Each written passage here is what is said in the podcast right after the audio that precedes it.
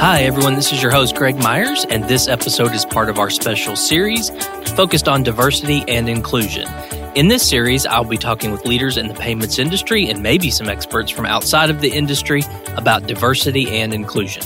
It has been proven that a diverse workforce and diverse management team leads to increased creativity, better decision making, reduced employee turnover, and increased profit, as well as many other benefits I'm sure we will be talking about. This special series is brought to you by WNET and PaySafe. WNET, or Women's Network and Electronic Transactions, is celebrating 15 years of helping women achieve greater personal success, influence, and professional parity in the payments industry. WNET is a not for profit organization with a mission of creating a stronger and more diverse industry by empowering and investing in women. Learn how at WNETonline.org. PaySafe is a leading global specialized payment provider.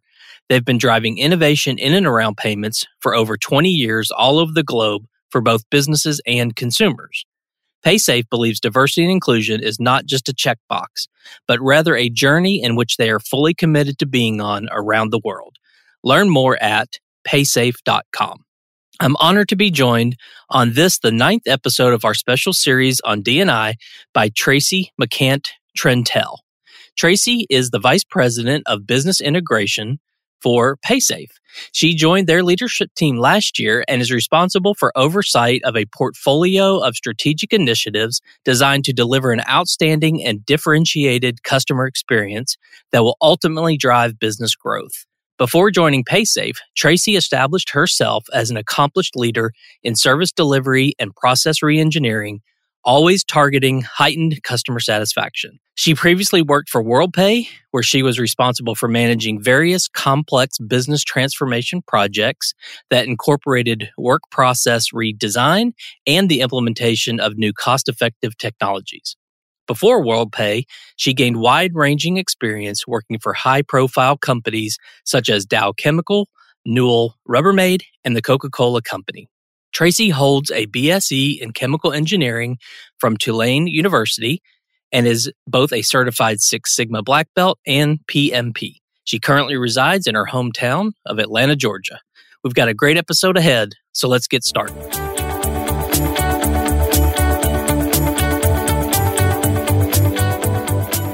Hi, Tracy. Welcome to this special series of the Leaders in Payments podcast about diversity and inclusion. Thank you so much for being on the show. Excited to be here. Thank you for the invite. Absolutely. So tell our audience a little bit about yourself, maybe where you grew up, where you went to school, maybe where you currently live, a few things like that. I am born, raised, and currently residing in Atlanta, Georgia.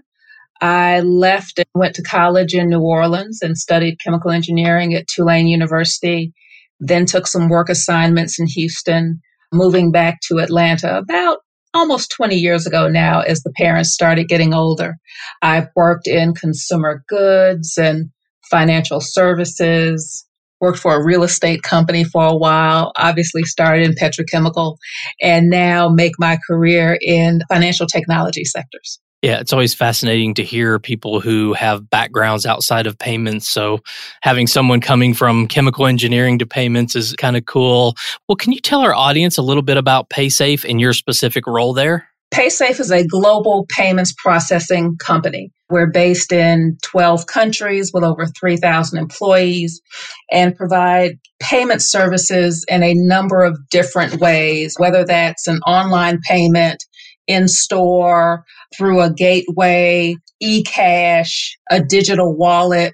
We provide solutions in all of those areas. Honestly, I have to say I came into payments processing about five years ago when I came into WorldPay.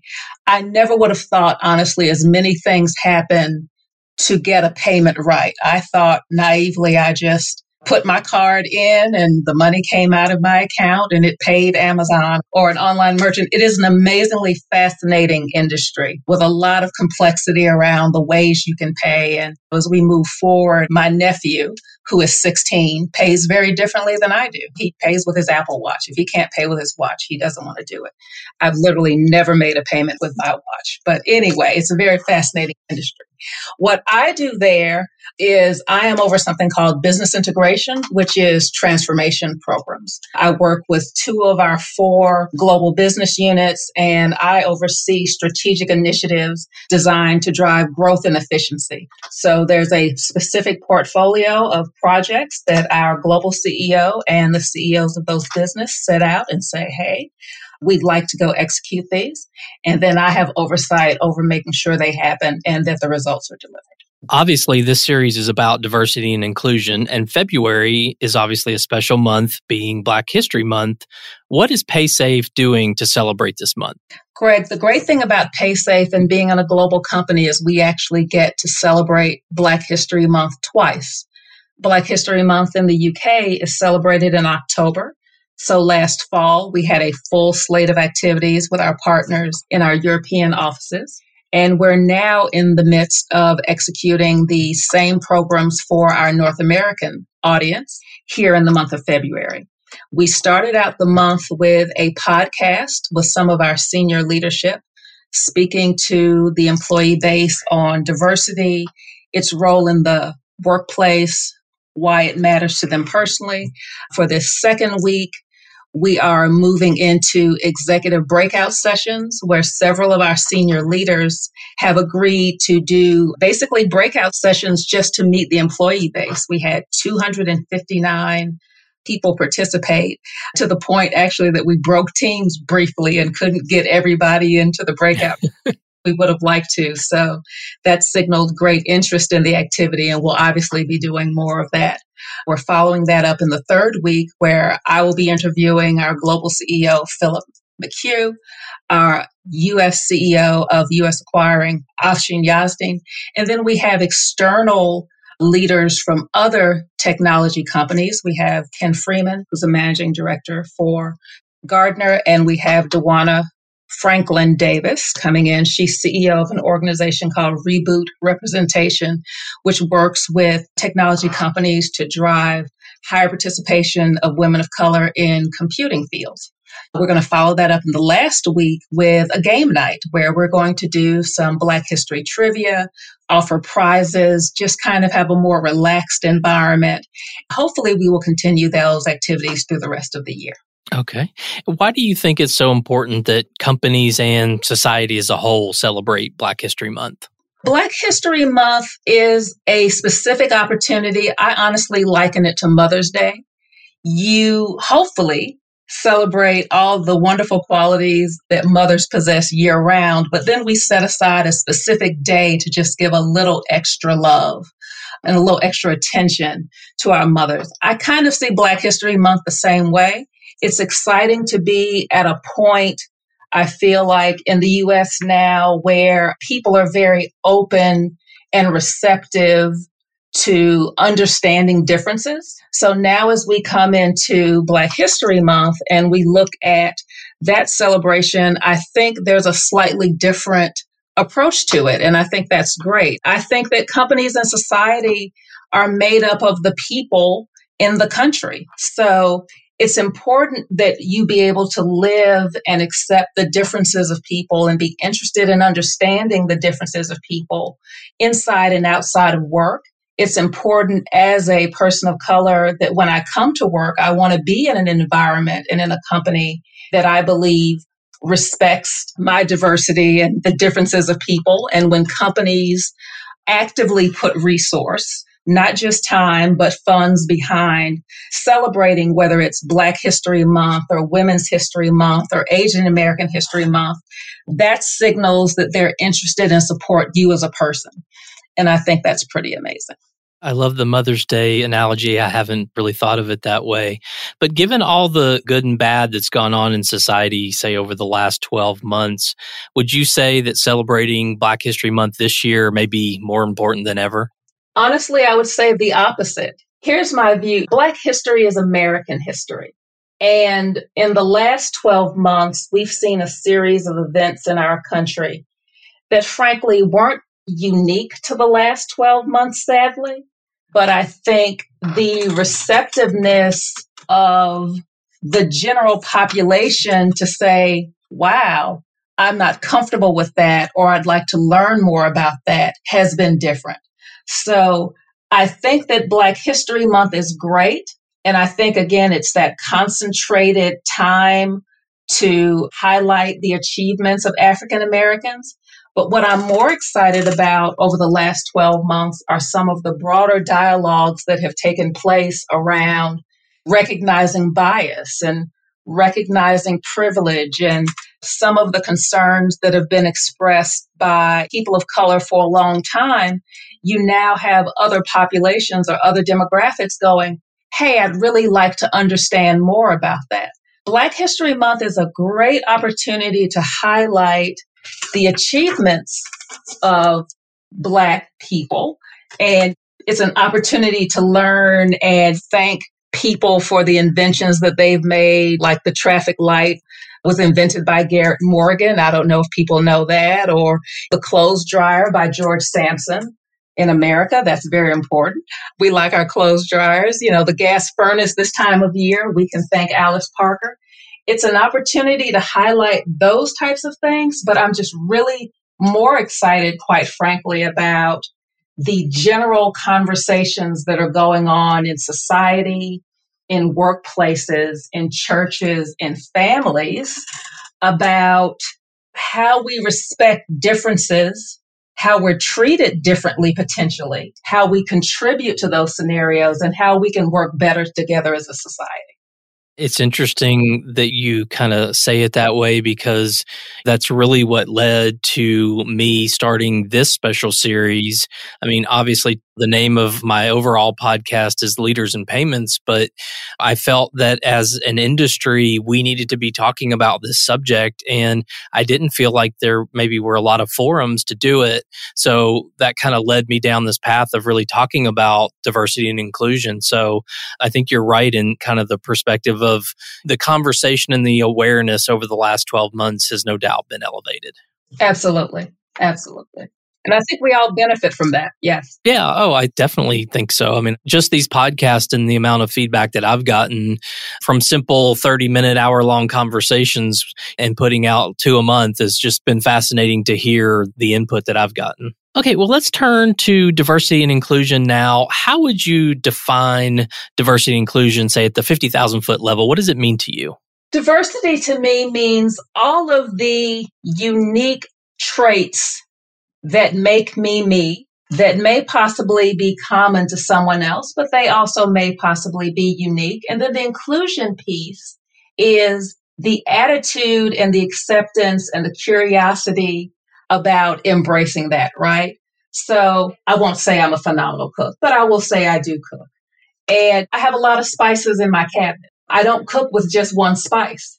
If you are a person who likes food like I like food, typically you might experiment with curries, or if you like Mexican food, there's peppers you can try. It's the combination of the different spices that brings out the flavor of a meal, right? I feel like diversity is the same way. I feel like successful organizations, and I'm not just talking about professional companies, have to recognize and respect diversity as a very broad topic. It's not just ethnicity or nationality or gender orientation. It's things like how are baby boomers and Gen Zers interacting? I am born and raised in the South. There are some people in the North who think Southerners are slow and we talk slow and we learn slow and there's that kind of stuff. There are, even if you talk to two Black people, depending on our background, socioeconomic upbringing, part of the country, etc. All of those are aspects of diversity that we have to embrace. Obviously, we live in a time where political views are figuring very prominently into how we feel about things. I think about things differently as a science major than one of my friends who studied liberal arts. You know, I tend to be a little more linear. All of that has value and so as we start to engage with people who don't think like us or don't look like us or didn't come from where we're from, you really start to learn things. The inclusion piece, like I said, is then are you willing to investigate, invest in, engage people who are different from you. If you have a very myopic, narrow view, even I, as a Southern raised African American woman from a middle class upbringing who went to school at a private white institution and studied a science major and is really an introvert, even though she tends to talk a little bit. I love engaging people who have a completely opposite kind of profile. You learn things. It's interesting. Yeah, I love the definitions and the analogies. What specifically is PaySafe doing around this topic of diversity and inclusion? PaySafe is awesome. So we have recently, probably most significantly, transitioned from we did have local DNI chapters where everyone kind of came together. We've now launched within the last year our employee resource groups. And so now there's a specific Black at PaySafe or families at PaySafe or LBGTQ at PaySafe or women at PaySafe, families at PaySafe, that employees can join to give a more focused voice to their concerns or opportunities or things they'd like to see. I'm a member of several of those networks. We have very strong pushes from leadership to I don't have children per se, but I'm interested in the families at PaySafe Network because I have staffs that have families. I want to understand what their unique concerns are. So that is probably the biggest one. We're making some changes in terms of how we form slates for roles to try to bring a little more diversity into the conversation. There's a lot going on. And how or why did the topic of diversity and inclusion become so important to you? So I was raised in a, I can't even honestly call it predominantly black. I went to a high school with 1,600 students and only three of them were not black. Middle class, upper middle class, science and mathematics academy. But my neighborhood, Southwest Atlanta, was just not a diverse neighborhood that was good in certain ways, right? I think it mm-hmm. built a confidence in us and we kind of grew up in this nice little insular world, but there weren't a lot of people who were different. And then I went to college, went to Tulane University and met people from all over the world. And it was eye opening, quite frankly, much later than, for example, my nephew who lives in a much more diverse neighborhood. But it was really exciting to meet people from South Africa or be challenged by people who thought differently. There was a gentleman, Casey, that I recall, who I met my freshman year of engineering. Casey was from Arkansas. Casey had a rebel flag on his car. Casey had never met someone like me, and I had never met someone like Casey. Casey and I got assigned together in one of our chemistry teams, and we became great friends and it turned into a conversation. It's, hey, Casey, the whole rebel flag thing, um, we're not particularly excited about that. And he literally, I at 18 and he at 18, so I don't want to make it seem like he was the ignorant one. Each of us had never had a conversation with the other about a symbol that meant something completely different to the other. But we could have that conversation and we were great friends. And I'm not saying that he took it down, but we could get an understanding. So through that college experience, then moving into the professional workplace, I was the first black staff person in the chemical plant I worked in. I had to manage a bunch of people who didn't look like me, who didn't share my experiences, and were looking at me like, oh, interesting.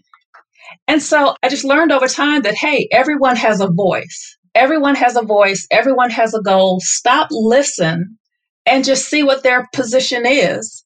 It may not be the same as yours, but if you understand what's motivating them, if you understand why they're potentially disagreeing with you, if you understand, for example, I'll bring in a more recent example of why a Gen Z employee doesn't think they should have to be online the same hours you think you have to be online because you have a baby boomer Gen X influenced view of work and they have a younger Gen Z view of work, you have to stop and embrace those things. Otherwise, you can't be successful. So that's how it became so important to me because I've realized in order to be successful, you have to be able to listen and you have to be able to see things through another person's perspective. And that It just might come from a different space. But if you don't try to understand it, you will always fail. You will always fail. Just going back to the example of my nephew, if you don't embrace diversity, then you miss opportunities. You will have public missteps that maybe you wouldn't have. When I see, for example, a fashion brand put out a dress with a noose on it, I immediately assume they don't have the most diverse marketing team. Maybe if they had a little more diverse marketing team, they would not have made that choice because they would have had a voice saying, mm, that's not going to be interpreted the same way you intended. In the same way, Casey never intended anything against me by showing heritage with the flag kind of thing. So that to me just, I've learned time and time again in organizations, you want to hear different voices, you want to hear different perspectives. Those perspectives come in different packages. Just embrace it. It just makes for a better team. I love that. And you've talked a lot about what PaySafe specifically is doing, and then obviously how you got so involved and why it's so important to you.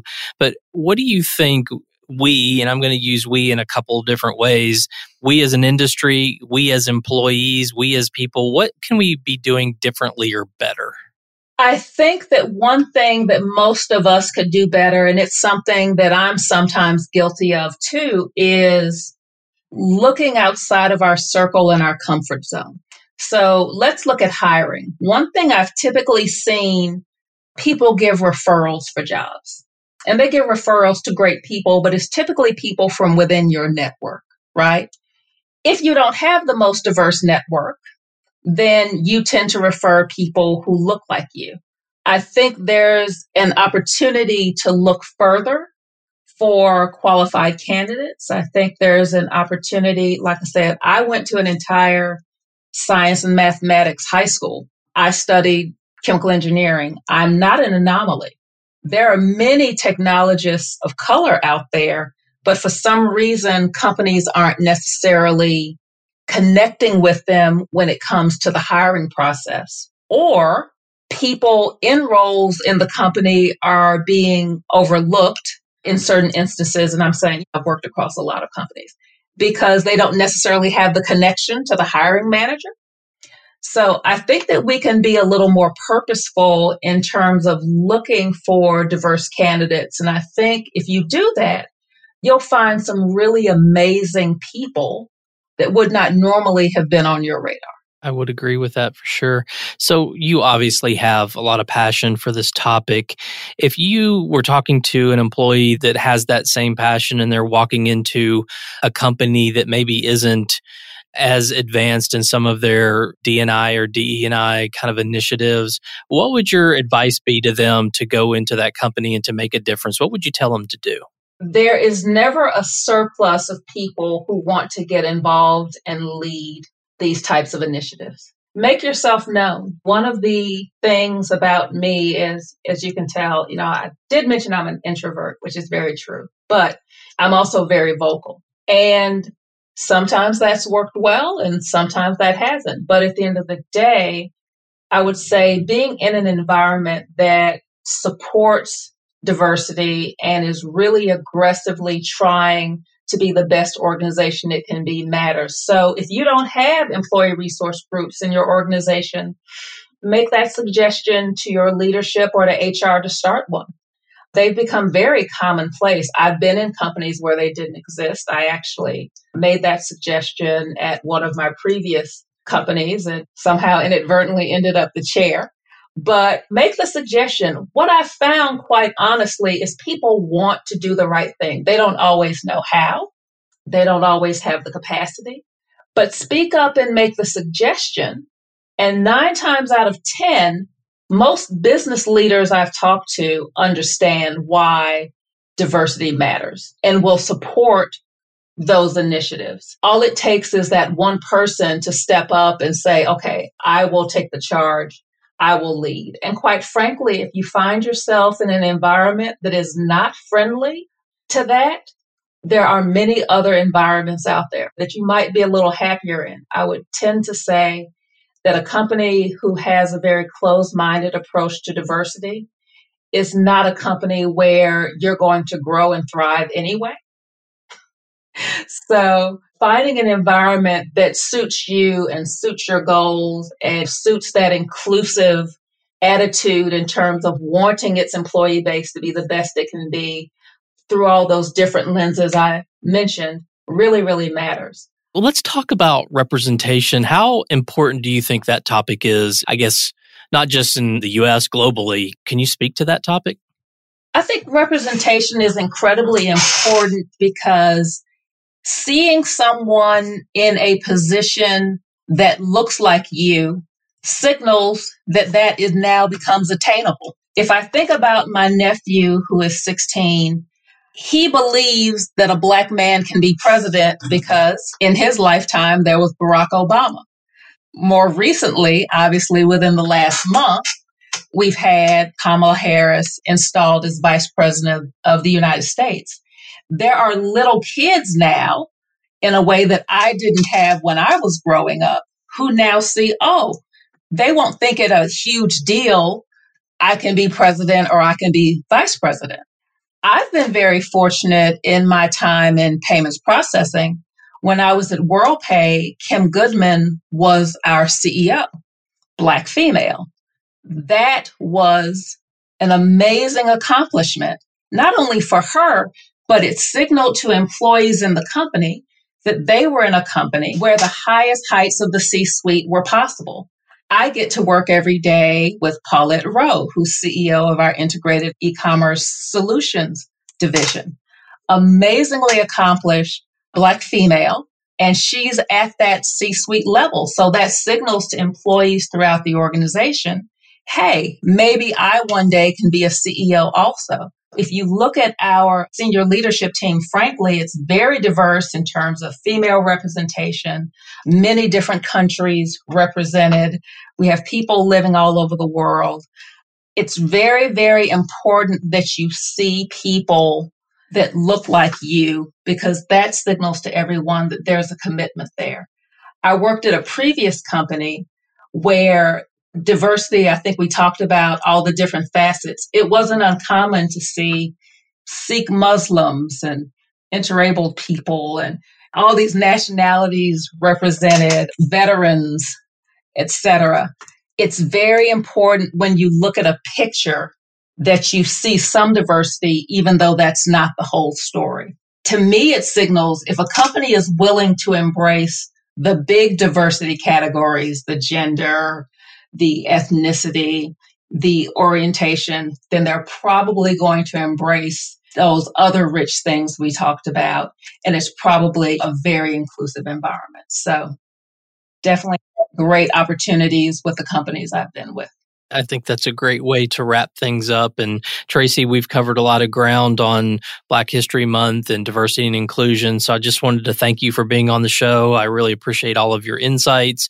Obviously, this is an important topic for our industry. So I thank you for your time and just for being on the show today. Thank you so much. I really appreciate your time and the invitation. Thank you so much. That was Tracy Trentell from PaySafe in the ninth episode of our special series on diversity and inclusion. The next episode will be available later in March. Without the support of our sponsors, WNET and PaySafe, we wouldn't be able to bring you this special series. Join WNET on March 18th to transform your missteps into positive potential. Accomplished product manager and product innovation leader Ananya Bhattacharya of MasterCard will present specific practical frameworks about failing forward in a way that fosters growth and innovation. Don't miss our next webinar, Flip Failure How Learning from Your Mistakes Makes You More Successful. Go to WNETonline.org and select the events calendar to register today, free for WNET members. And PaySafe invites you to learn more about PaySafe, their offerings, international culture, and unique team by visiting paysafe.com. Learn more about the entire diversity and inclusion series at our website, leadersinpayments.com.